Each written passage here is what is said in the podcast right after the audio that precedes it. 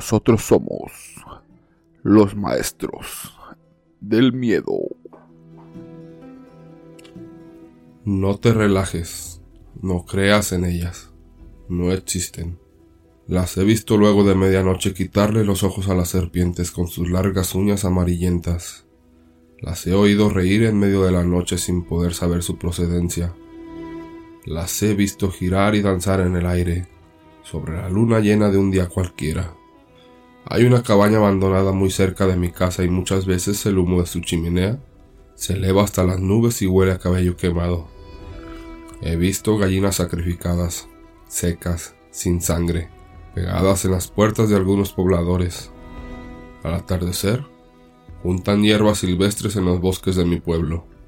Tratan de no ser vistas, pero cada tanto deben comprar elementos y telas negras para su vestimenta. Ahí van ellas, con ropa de señoras comunes y tapando sus rostros con pañuelos haraposos y hediondos. Sopa de pájaros, sopa de sapos, jugo de arañas, miel con baba de murciélago, té de huesos.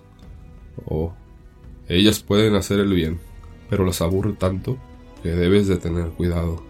Disimula cuando te cruces con una. Yo sé por qué te lo digo. Reza en voz baja y no gires para verla. Y recuerda, a veces toman la imagen de una joven bonita y bondadosa. Tus amuletos, ajo, cruces, oraciones, lavanda, incienso, mirra y más oraciones. Suerte. Comenzamos. La bruja del árbol. Historia real. Esta historia, además de ser dolorosa, se ha convertido en uno de los momentos más terroríficos de mi vida quizá por la edad que tenía en el momento del suceso, y porque está inmersa en un momento de pérdida.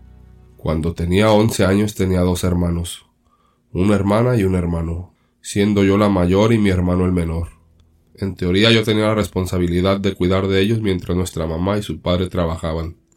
Un día mientras mamá estaba en casa, mi hermano enfermó.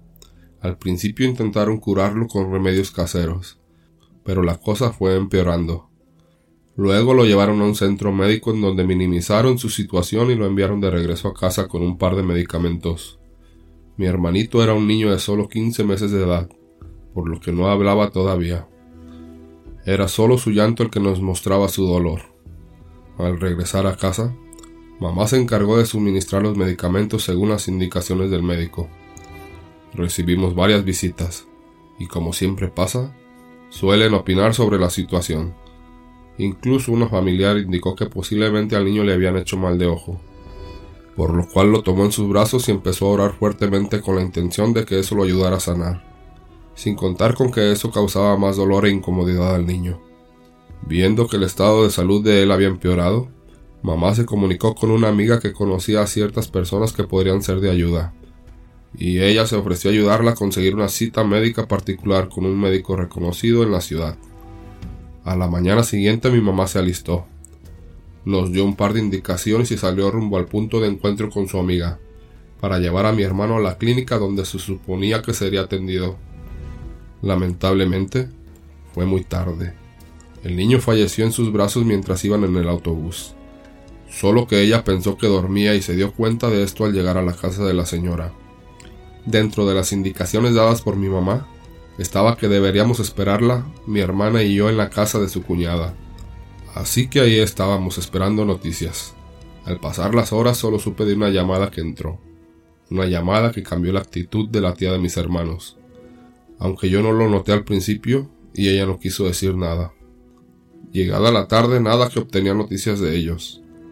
Solo encontraba distractores y actitudes raras, hasta que lo presentí. En este momento mis recuerdos ya no son tan lúcidos, pero creo que le alcancé a preguntar a la señora qué había pasado. Ella trataba de evadirme, sin embargo, supo que yo sospechaba algo por lo cual solo me respondió que esperara, que ya estaban por llegar y ellos me dirían lo que había sucedido. Cansada de estar en esa casa, quise regresar a nuestro lugar de vivienda que realmente estaba muy cerca, pero que no sé por qué se empeñaban en no dejarme de ir ahí. Como pude, Simplemente escapé. Salí corriendo. Necesitaba saber si ellos ya habían regresado y que me dieran explicaciones. Al salir los ladridos de un perro que tenía la señora me causaron un sobresalto terrible. Sin embargo, no me detuve. Solo empecé a caminar más despacio. Al mirar a la casa, no pude evitar mirar hacia arriba.